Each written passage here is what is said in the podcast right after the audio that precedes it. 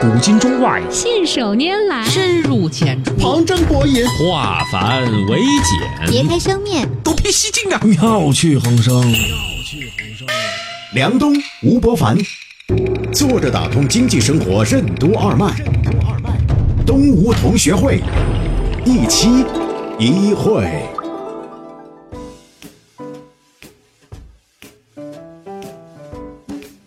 坐着打通经济生活任督二脉，大家好，欢迎收听今天的东吴同学会，我是小梁，对面是老吴，老吴你好。大家好。前两天呃我看到很多小朋友都开始戴眼镜了，你知道吧？嗯，呃，我就很担心，然后呢，我就跟我儿子说，你千万不能够把自己眼睛搞坏哦，看东西要远一点哦。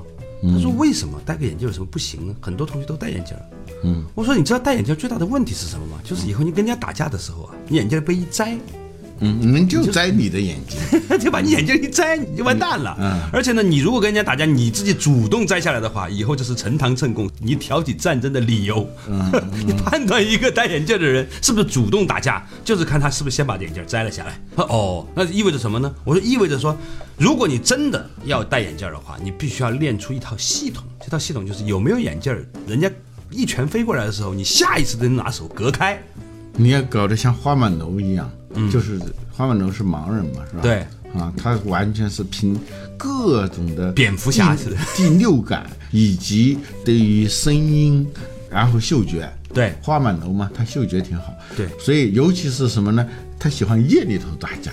你要夜里头你要跟花满楼打架，你必死无疑。嗯，因为他已经不用视觉而牵引的那一个主观判断意识在做事情了。因为它的要素变量里头就根本没这个，而你的重要的一个变量被拿了，嗯，当然你就惨了。所以呢，我就慢慢慢慢觉得呀，就是有可能呢，在我们的身体里面有两套系统，嗯，一套呢是透过平常的视觉，然后呢有意识的连接到大脑，然后呢判断啊反馈行动。这是一个中央回路系统，另外一套呢是避开这套系统的，是下意识的条件反射。什么是所谓的以神喻而不以目视？卡尼曼在畅销书《思考快与慢》里为什么说我们是被两套操作系统同时支配的？灵感为什么是在一瞬间由网状要素立体混合而成的？欢迎收听动物同学会，本期话题：从刻意。到无意。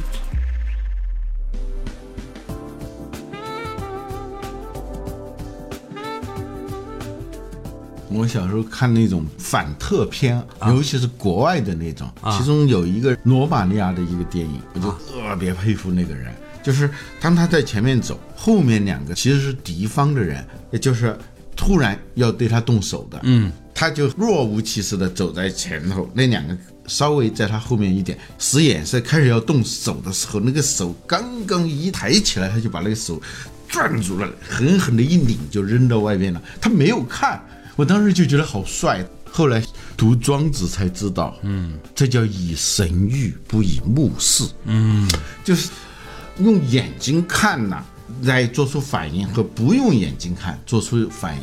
这是两个系统，两种套路。嗯，我见过一个大排档的人，真的在海南。嗯，这边这个人呢，在街边炒菜，咵咵咵炒完之后呢，一抛，嗯，朝天上把那个菜抛过来。那边那个人呢，都没拿眼睛看，拿个盘子一伸，啪接住了。嗯，你面前哇？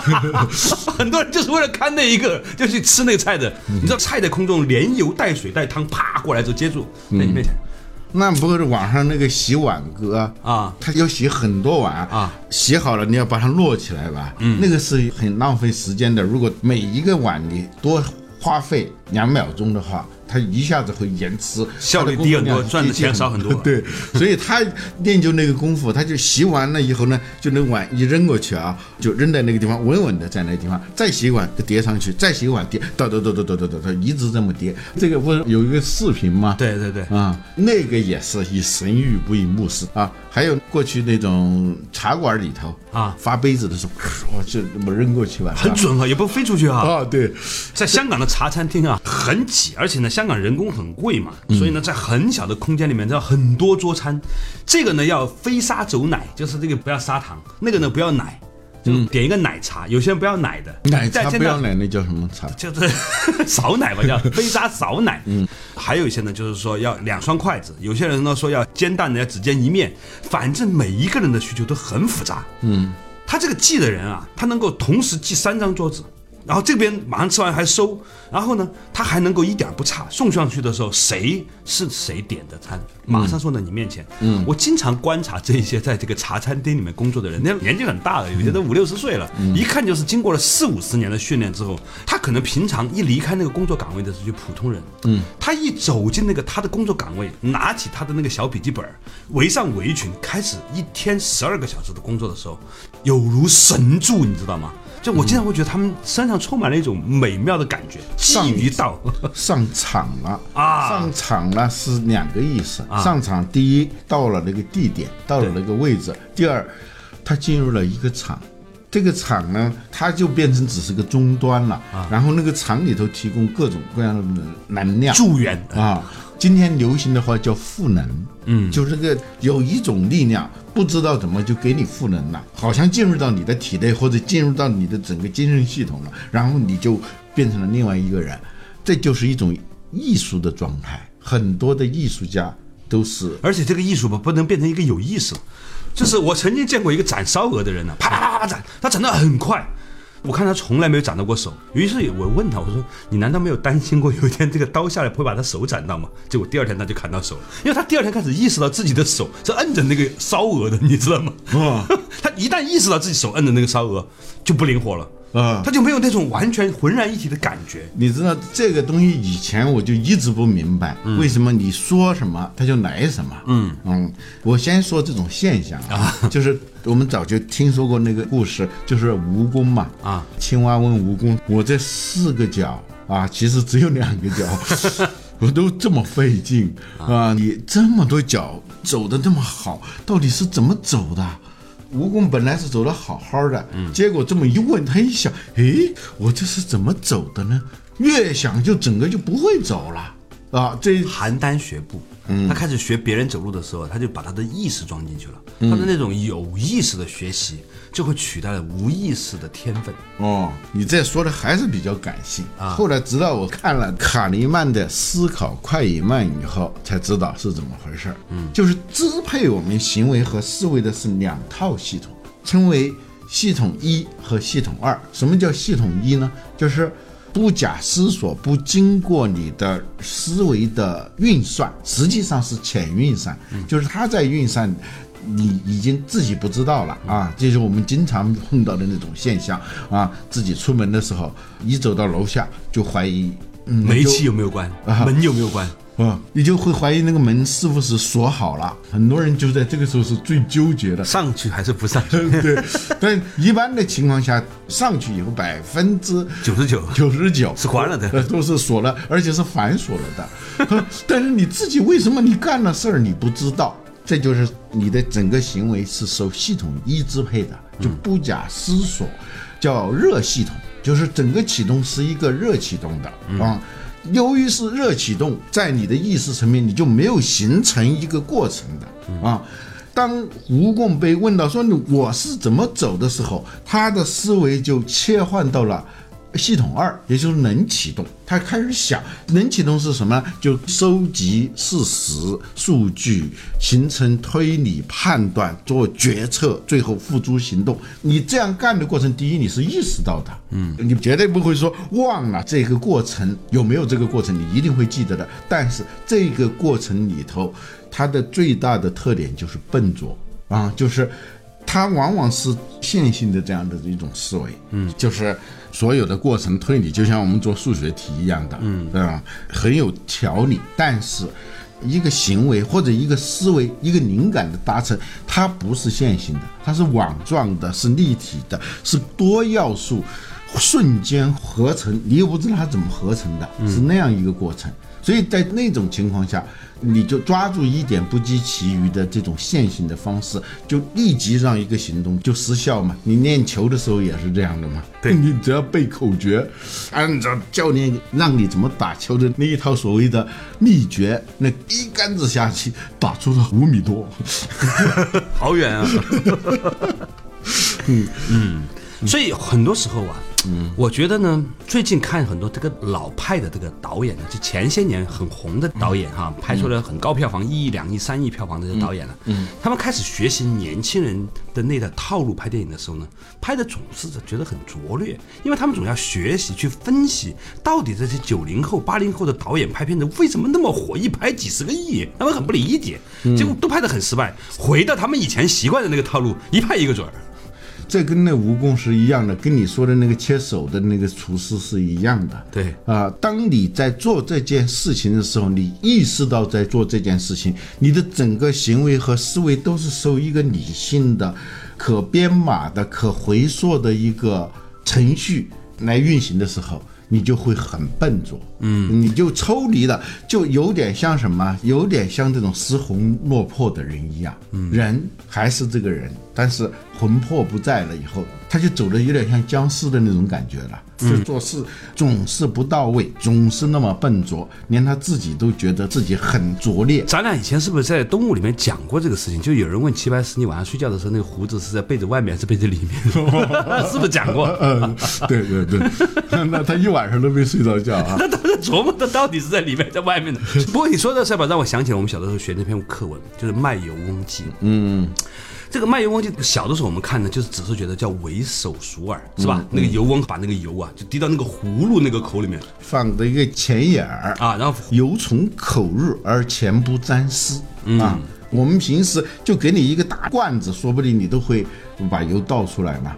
对呀，你说现在很多女青年都说，很多男的上厕所那个马桶盖都不拿起来，就说老要滴在马桶盖上面，那么大个马桶，那人家是。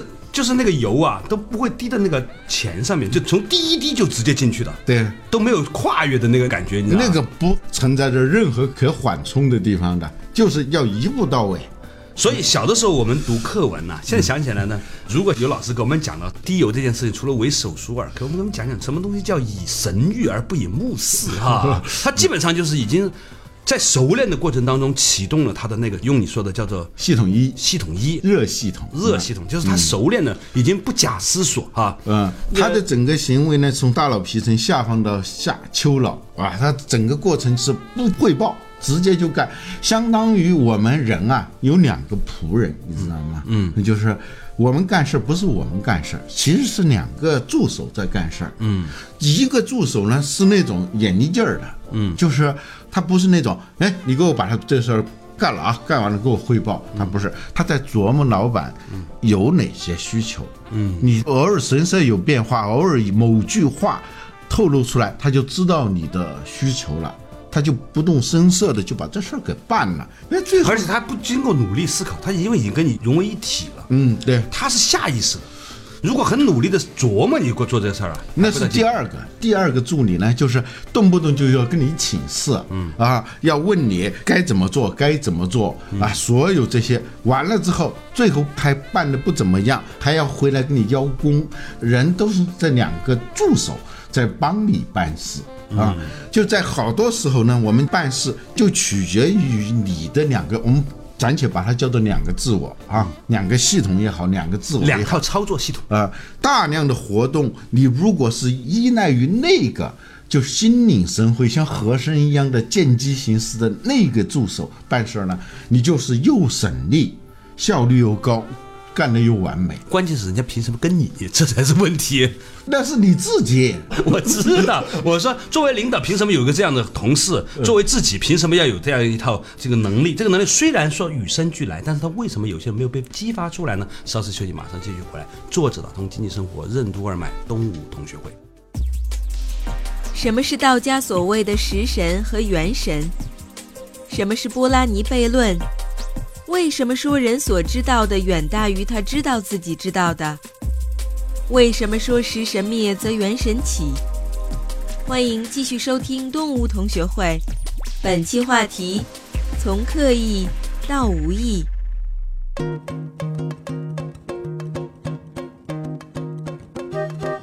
作者打通经济生活任督二脉，大家好，欢迎收听今天的东吴同学会，我是小梁，对面是老吴，老吴你好，大家好。哎，今天我们讲的这件事情啊，就是以神谕而不以目视。其实呢，我们每个人呢都有两套系统，一套系统呢叫热系统，一套叫冷系统。这个东西呢，实际上呢，在道家里面呢是有个名词的，一个叫食神，一个叫元神。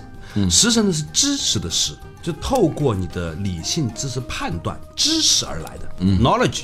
嗯，而元神呢是透过无意识的自然而然的，是自然之力。tacit knowledge 也是知识，但是是一种你自己不知道你自己会的一种知识。嗯，现在讲人工智能的时候，有一个很重要的概念叫波拉尼悖论。嗯，波拉尼一个哲学家，他提出了一个判断，就人所知道的远大于他知道自己知道的。嗯，当然。对于每个人来说，这个大于的程度，这个落差呀、是不一样的。有的人呢是他知道的远远大于他知道他知道的，还有一种人呢，就是他知道的比他知道他知道的呢就略高一点。那人的能力的竞争取决于什么呢？取决于你的这个落差的大小，就是你你等等，让我整理一下思路。嗯，就你知道的我知道了，我知道你知道，我不知道。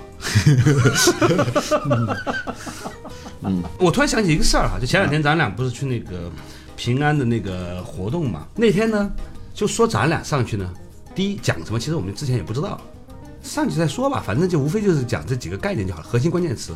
关键是时间，他们说要在九点钟我们这一部分结束。嗯，结果呢也没人提示我们，我们俩讲讲讲，一人一句，一人一句，讲到我们俩下来的时候，我一看不表，讲到觉得可以收了，再说就多了废话了啊然后就只好下来嘛。啊一下来打开手机，八点五十九分三十秒，就是还差三十秒，正好坐定。当时我就说：“哇，天哪，怎么可以做的这么准时呢？”要有小确幸，要有小自信。其实后来想想，无非就是什么呢？唯口熟耳，时间长了，两人对 经常聊，说还有五分钟就聊五分钟，聊五毛钱就是五毛钱，聊五分钟就是五分钟。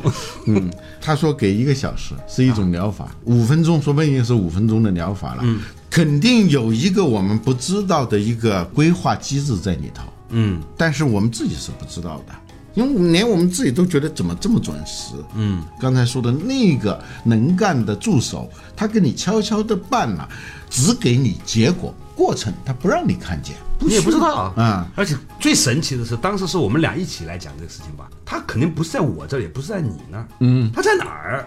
这个事儿很有意思哈。呃，这就是庄子里头讲的那个一个人拿着那个斧头，把另外一个人的鼻尖上的那那个白灰给劈掉的。国王听了，哎，这神奇啊！你再给我表演一下。那时候我表演不了了，嗯，因为那个人已经不在了。就提供鼻子的那个人不在了，啊、对，不是说四个人鼻子上有点灰，我拿个斧头就能给他劈下来，白灰一点都不剩，但是毫发无损。这个它不是一个人能完成的，它是形成了那样一种很隐秘的默契。嗯，就他用的是系统一这个层次。如果你拿个斧头，要经过精确的计算，别把它给砍着了。想来想去，你一斧子下去，说不定鼻子就削下来了。嗯，庄子里头大量的故事，全是讲的是人不能够依赖于系统二。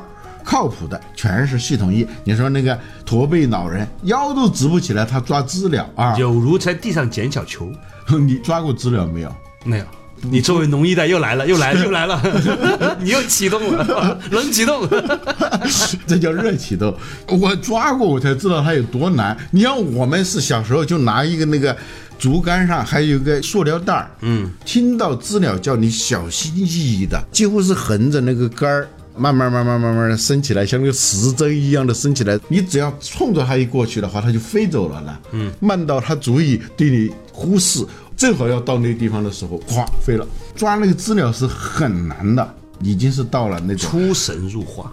以神喻不以目视。嗯，神啊，其实就是第六感。从这个角度上来说呢，我突然在发现说，很多人都误解了中国很多文化的真正特性，比如说写字也好，打拳也好，啊，站桩也好，弹琴也好，它不是某一种的知识体系，或者不是某一种的显性知识体系，是经过长期的练习浸淫，甚至是练习到一定时间，你要停下来去感受那个频率之后，自然而然，突然一下子就找到的那种感觉。其实很多打球的人也是打着打着，突然有一天就明白怎么打球了。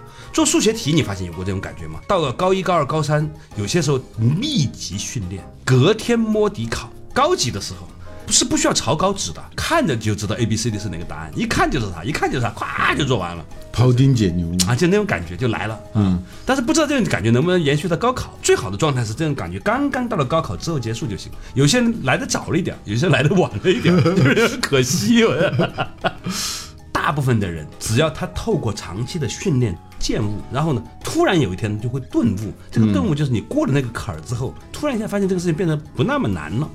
我有一个老师啊，一个道家的老师呢，我说那这个东西我听起来好像很玄妙哈，师傅啊，那请问怎么能够让一个人的元神，也就是这个体系能够起来呢？老师说，食神灭，元神起，就是为什么？你看道家很多东西都叫你要放弃对知识和逻辑的执着呢？他说有些时候这些东西它会压抑你，你在逻辑知识方面呢越强的时候呢，那个东西有些时候就会受到某种程度的压抑。嗯，你得训练，学而时习之啊，他不是学而又学之。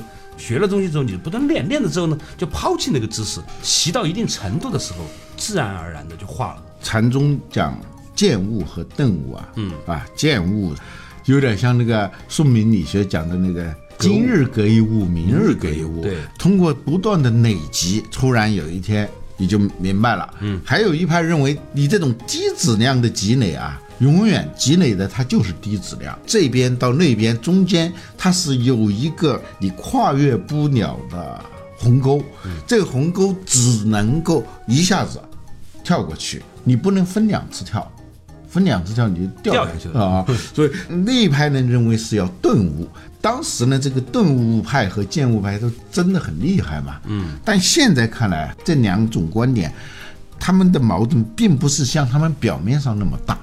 其实就是你刚才提到一个词，就是刻意练习。嗯，什么叫刻意练习呢？就是吃得苦中苦，方为人上人，使劲的积累，积累，积累，咬紧牙关，站稳脚跟，如何如何，像朗朗一样的练钢琴。这种励志故事里头，它包含一个谬误，就是刻意练习不是重复练习，它是迭代式练习，就每一次都让你碰壁，小碰壁啊。就是每一次出手都是一次小小的碰壁，这一次小小的碰壁就有点像那蝙蝠发出的那个声波啊，它发出去了，不是为了发出去的，是为了弹回来的。嗯啊，就弹回来以后，他才知道自己和那个小猎物之间的距离，就像格斗一样啊，你跟那个物之间是不断的在熟悉物的本性。这个本性，它不可能通过一次的感官性的了解就能够了解了。就像你要了解一个人，是要反复的打交道的啊，而不是说你看一眼怎么样，你就能够了解了。通过这个每一次的迭代，就是每一次你有一个判断，依据这个判断你出手，出手以后，你发现这里头它就是一场实验，小实验验证。证明你哪些东西是对的，你哪些东西是错的。这个过程，它就每一次都是这样，这样使得你的行为不断的接近那样一个最恰当的，就是中庸之道那个中最恰当的那个地方。但是你要达到那个地方，那是需要一次又一次的小挫折，就每一次的刻意练习里头都是一个挫折，也都是一个收获。所以那个一万小时定律里头，它包含一个容易有误导的，就是。好像你只要重复了一万小时你就行了，不是？他要的是一次又一次的你迭代的程度，你是否在迭代，或者说每一次都在遭受小挫折之后的调整，就是小碰壁之后的小破壁，到底才能如何累积成一次大破壁？嗯，这件事情呢，其实中间有很多的反复的对自我的拷问和锤炼，就是说你还是要把自己将心注入了。学而时习之，并不是不花心去实习，而是呢，在练习的过程当中呢，要充满觉知。嗯，所以这个我刚看到一篇文章，他分析啊，这是个汉学家写的啊。他说我们中国一直有两个传统，一种呢就是道家讲的这种无为的传统，嗯啊，还有儒家呢是典型的强调有为的，因为儒家在人们的印象当中呢，就是那种迂腐的、古板的。循规蹈矩的那样一种方式，嗯啊，但是他说，其实这两种的矛盾并不是那么大。他说，学习的初期，心怀远大抱负的儒家君子需要大量的背诵古代书籍，学习鞠躬的精确的角度，学习进入房间走路时步伐的长度以及速度啊，他的坐垫必须始终是要保持笔直的。所有这些严苛和限制啊，最终。是为了培养出一种源自于内心的自发性，人家看的比较深，就是你后来的这种自发性是跟你早期的那种严苛和限制密切相关的。我那天啊，就是我们在平安那个论坛上啊，之前不是那个吴秀波吴老师在上面吗？嗯嗯，我在观察他，就是主持人在啊男神啊那个聊天，然后他很谦逊的微笑，最后往台下就坐之前呢，很谦逊的弯了一下腰。我观察到他那个弯腰的时候，那个角度和他的那个脸和头的角度，我觉得他恰到好处的表达了他的谦卑和骄傲。那是非常优雅的那个角度。我在想说，如果我在这样的一个状态下，我是不是能够如此美妙的鞠这样的一个角度的躬？看来还真是需要一个练习。嗯，人家是刻意练习的。我知道啊，这说明啊，做男神这件事情啊，我们看来这一辈子很难做。做男神这事儿 很难，很简单，也很不容易，非常不容易。对，因为他需要大量的练习。就是我真的在那一刹那间感受到了他的眼睛看的角度。嘴角向上的弯度，那个腰的弯度和那个走下来那个节奏是如此的精当，怪不得觉得很优雅。对啊。就我看着他在我面前演完一遍，我再去那样，我可能都做不到。那肯定的，那要做到卖油翁那种状态嘛。对对对。好了，今天的话题呢，其实呢就是以神谕而不以目视。我们每一个人都要很清楚的意识到，在我们的身体里面呢，可能有两套操作系统。一套系统呢，是我们经由大量的日常的学习和逻辑，还有推理，还有运算带来的那种反应。另外一种呢，其实是无意识的反应。但这种无意识的反应呢，有可能是需要大量的练习而来。但这个练习呢，是要充满觉知的练习，而所有最后我们能够轻松的、完美的完成一件事情，并且不纠结的完成一件事情，可能很大程度上是需要启动到我们那一套我们称之为叫原神，或者老吴说的叫热系统啊啊，就是说我们的好多事情，你想干的既有效率又有效果，而且呢又轻松又优雅。你就必须要把大量的工作交给那个不动声色、很轻松完成任务的那个自我。嗯，但是要完成这个转移是很难的。嗯，你要经常是让那个时刻意识到我该怎么做和不该怎么做的那个自我做事情效率低、效果差。关键是这样活得费劲，干的也费劲。其实人生就是要完成这样一个转移。嗯，所谓的教养也就是这个样子了。如果很小的时候呢，就经过大量的训练，让你在长大的时候可以轻松而优雅地面对种种的困难和挫折，在面对这些所有问题的时候，你能够以一种很平和的语言、很镇定的方式去处理，不是说样子，而是从外至内、从内至外都能够达到这样的状态呢？其实是需要大量的练习的。这个练习终究会在经过漫长的童年的青少年的教养之后呢，在你成年的时候呈现出一种自然而然的教养的状态，这就是一切魅力的源泉。好了，感谢大家收听今天的东吴同学会，我们以后一期一会。